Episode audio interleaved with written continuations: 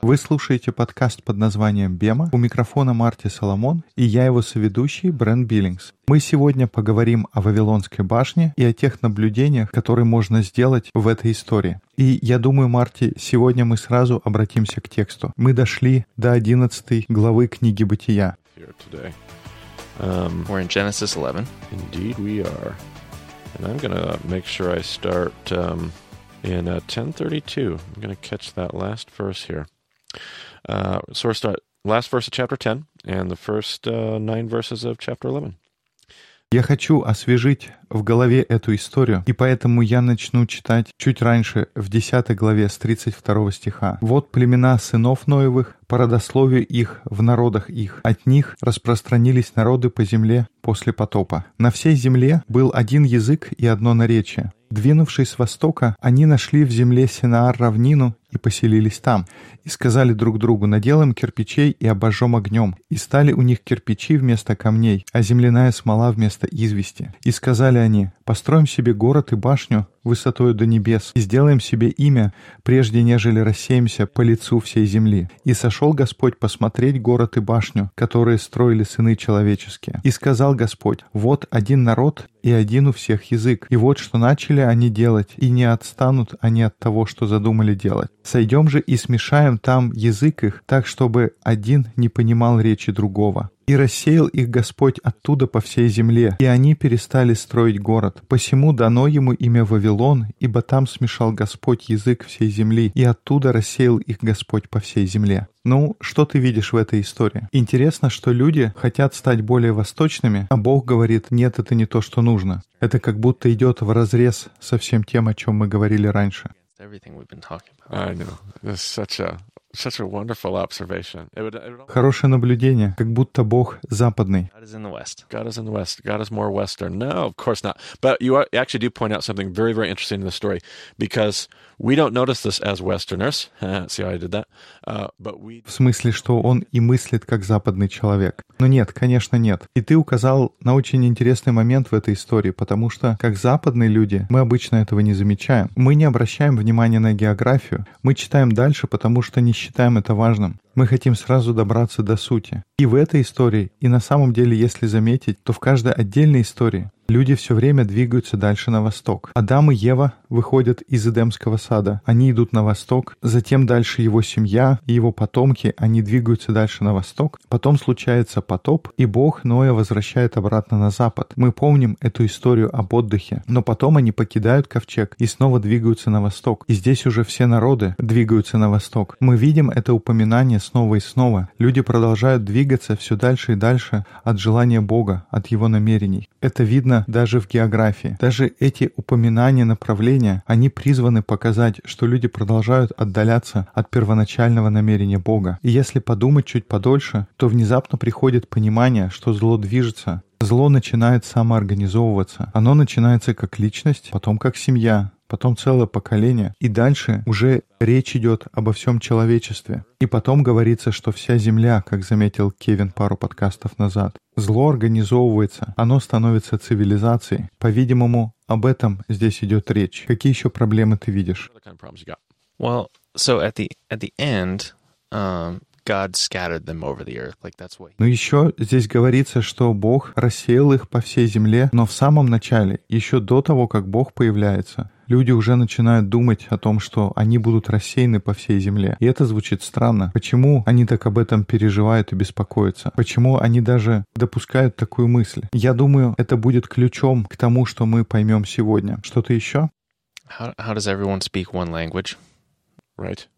Because I don't know. You have all of these you all these other stories of people who've gone off and done their own thing. at very- Еще здесь говорится, что все говорят на одном языке, ведь люди же разошлись в разные стороны. Как получилось, что у них снова один язык? Uh, that seems about it for me. Okay. All right.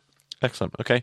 Um, so this, yeah, Хорошее наблюдение. Я провел много времени, пытаясь понять, как лучше передать это учение. Когда я впервые услышал этот урок, и все начало ставиться на свои места, это было непросто. И я не такой большой эксперт, чтобы передать это так, как мне это было объяснено. Я могу указать правильное направление, но я не хочу претендовать на то, что я тот, кем я не являюсь. Поэтому я постараюсь передать так, чтобы это было полезно нашим слушателям. Но одна из вещей, о которой важно поговорить сегодня, это то, что на иврите нет гласных. Письменный иврит — это просто набор согласных, а гласные обозначаются так называемыми дыхательными знаками, которые ставят рядом с согласными, и они показывают, какие нужно звуки произносить. Итак, иврит, особенно древний, это просто набор согласных, если воспринимать этот текст, который мы сейчас прочитали на слух, или посмотреть на написание, одни и те же согласные очень часто повторяются. Перевод этого не передает. Если читать на русском, мы этого не заметим. Но если взять текст оригинала и посмотреть, какие буквы идут, это будут буквы N, B и L. About transliterated consonants.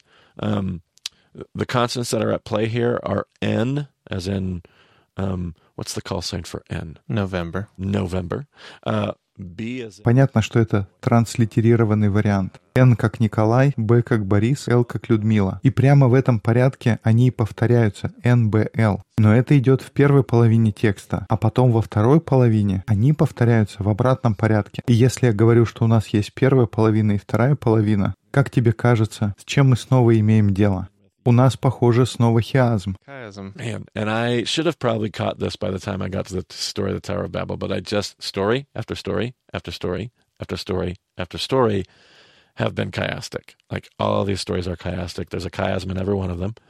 And um, И, наверное, я должен был понять сам, когда мы подошли к обсуждению истории Вавилонской башни. Потому что рассказ за рассказом, история за историей используется один и тот же прием — хиазм. И я думаю, даже ты заметил, что в начале говорится о том, что народы распространились по земле. И в конце истории говорится, что люди рассеялись. Но и в середине тоже повторяется, что люди рассеются. Итак, если взять эти согласные и посмотреть на их порядок, у нас есть первая половина отрывка и затем вторая. В нем они идут в обратном порядке. И в центре отрывка находится фраза из четвертого стиха, где говорится «прежде нежели рассеемся по лицу всей земли». Если поискать этот хиазм в переводе, это будет достаточно сложно, но можно посмотреть в 10 главе, 32 стих — это начало хиазма, это почему я начал читать с этого стиха. И последний стих хиазма находится в 11 главе, стих 8. И, возможно, вы увидите намеки в середине этой истории, но середина хиазма находится во второй половине 4 стиха. um, but you can see it there if you look in your text.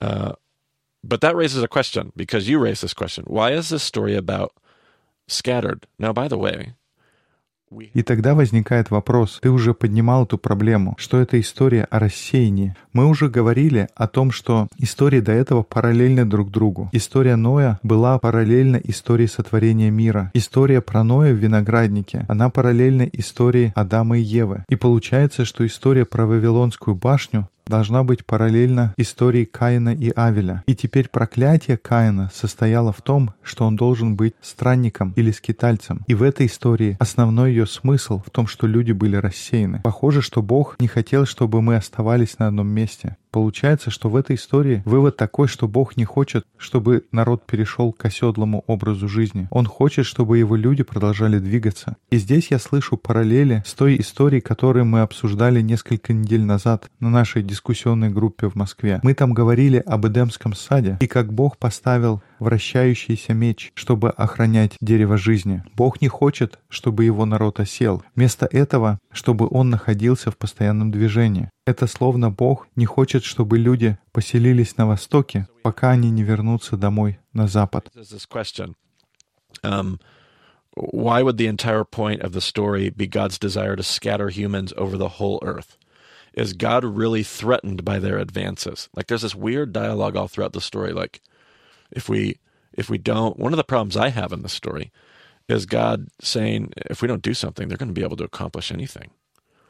Like isn't that what God wants us to accomplish. Like later in the New Testament, we're going to hear, like, I can do all. И это приводит нас еще к одному вопросу. Почему Бог хочет рассеять людей по всей земле? Как будто Богу угрожает прогресс человечества. Трудность, которую я вижу в этой истории, состоит в том, что Бог говорит, если я сейчас не вмешаюсь, они смогут достичь всего, чего не захотят. И разве позже в Новом Завете не говорится, что я все могу в укрепляющем меня Иисусе Христе? А здесь Бог говорит, нет, мы не можем позволить им сделать все, что они хотят. Как будто прогресс угрожает Богу. Мы уже говорили, что истории, которые были до потопа, они параллельны тем историям, которые описаны после потопа. Мы еще более подробно об этом поговорим на следующем подкасте. Um, he invited humanity to join him in trusting him, trusting the story, uh, to join him in his rest. Adam and Eve failed to trust God.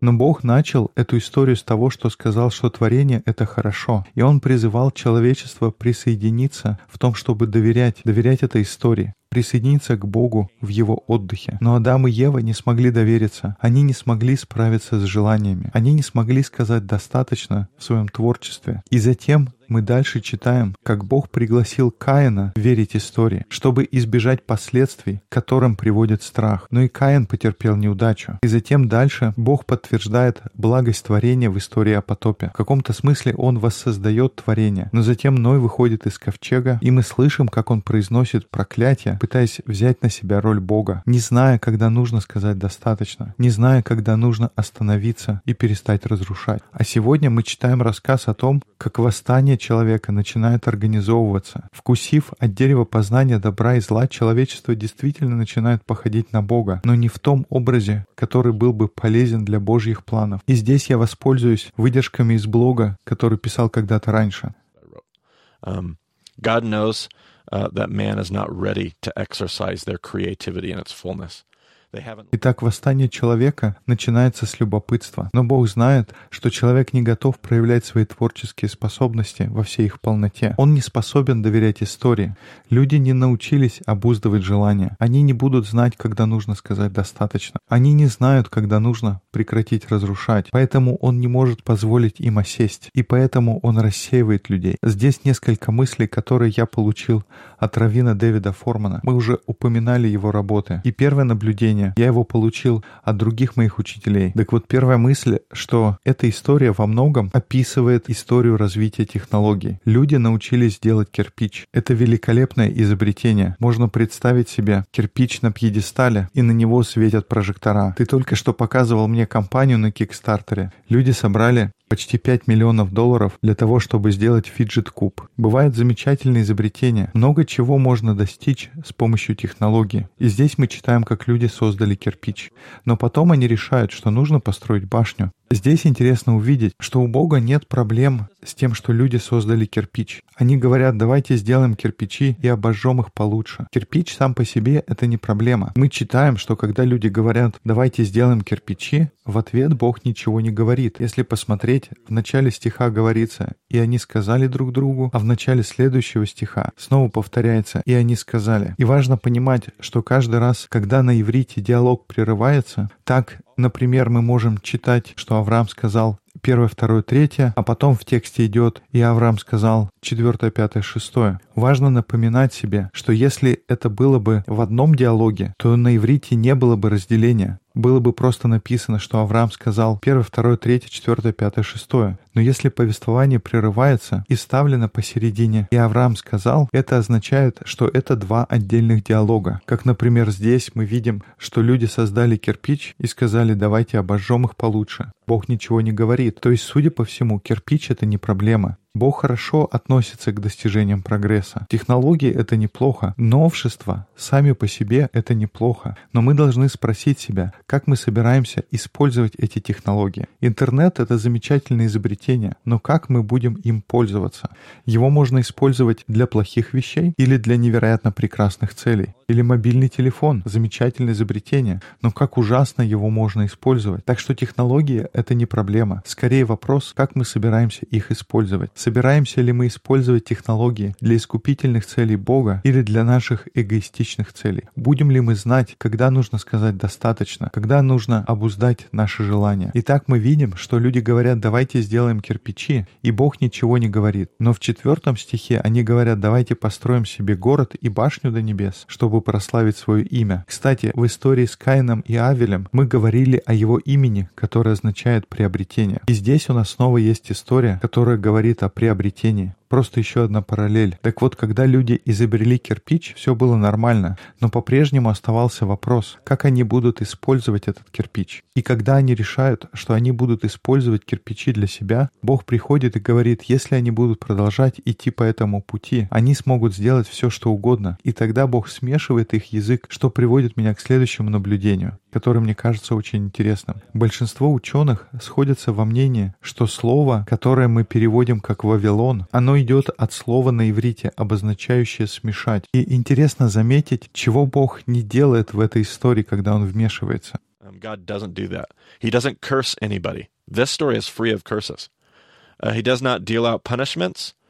Uh, он не наказывает, он не осуждает проект работы сам по себе, он никого не проклинает. В этой истории нет проклятий, он не раздает наказаний. Здесь ни у кого нет никаких последствий. Но что он делает? Он запутывает человечество тем, что смешивает их язык. И вот здесь некоторые заметки из моего конспекта, которые я делал, когда учился у Дэвида Формана. Интересно отметить, что для того, чтобы человечеству развиваться, нам нужно выучить язык других людей. И невозможно выучить язык другого народа без того, чтобы не выучить чего-то об их перспективе, об их точке зрения. И такое разнообразие точек зрения, все эти различные перспективы приводят к тому, что нужно остановиться и послушать, поразмышлять и научиться контролировать свои желания, чтобы вместе достичь цели. В истории Вавилонской башни Бог не ударяет нас по рукам. Наоборот, Он дал нам новый проект, который позволит нам приблизиться к тому, кем хочет нас видеть Бог, который позволит нам вырасти в то человечество, которое носит его образ, то человечество, которое знает, когда сказать достаточно. Это будут люди, которые доверяют истории. Здесь он перемешивает языки людей. Он говорит, единственный способ, чтобы добиться успеха, это работать вместе. Uh.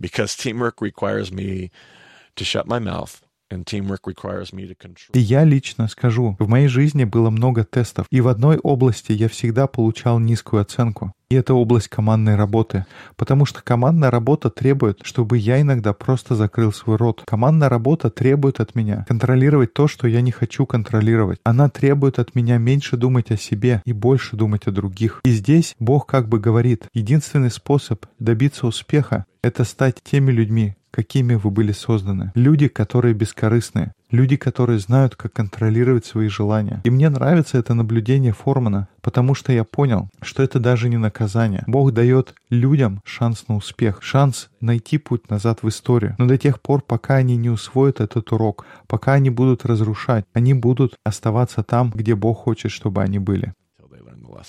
Yeah, and the other thing, uh, еще один момент. Я знаю, мы будем говорить об этом позже, но у Бога есть особенная цель для своего народа, как раз в западной части мира. И двигаться на восток — это означает не быть там, где должен быть Божий народ. Да, и для тех, кто знает, что дальше описано в Библии, Бог встречает человека, который будет готов пойти на Запад. Он будет поступать в соответствии с тем, как хочет Бог. Бог всегда искал партнеров, и ему до этого момента не посчастливилось найти такого человека. Мы видим людей, которые хотели делать все по-своему, которые хотели писать свою собственную историю. И мы встречаем этого человека в тот момент, когда мы уже почти отчаялись. Мол, не думаю, что человечество вообще когда-либо выучит этот урок. Но именно в этот момент мы встречаем человека, который доказывает, что на самом деле это возможно, и Бог находит этого партнера. Мы видели, что говорилось, что весь мир — это зло, но Ной нашел благосклонность в глазах Бога. Видимо, никто другой не нашел, но потом про Ноя так уже не говорится. Ной пойдет не той дорогой дорогой. Так что впереди у нас интересное путешествие, и мы подходим к тому, чтобы перевернуть очень интересную страницу. Но еще раз хочу сказать, что в книге «Бытия» с 1 по 11 главы нам предлагается переосмыслить то, что мы считаем истиной, как мы думаем об этом мире. И все, что Бог просит нас сделать, это довериться истории. Ну что ж, хорошо. Если вы живете на Полюс, мы надеемся, что вы присоединитесь к нашим дискуссионным группам в Москве по вторникам и в Пулмане по средам. Если вы хотите связаться с Марти, его можно найти на Твиттер как Марти Соломон. Меня можно найти на Твиттер как EIBCB. Более подробная информация есть на сайте bemadiscipleship.com. Спасибо, что слушали подкаст под названием «Бема». До скорых встреч в эфире. We'll talk to you again soon.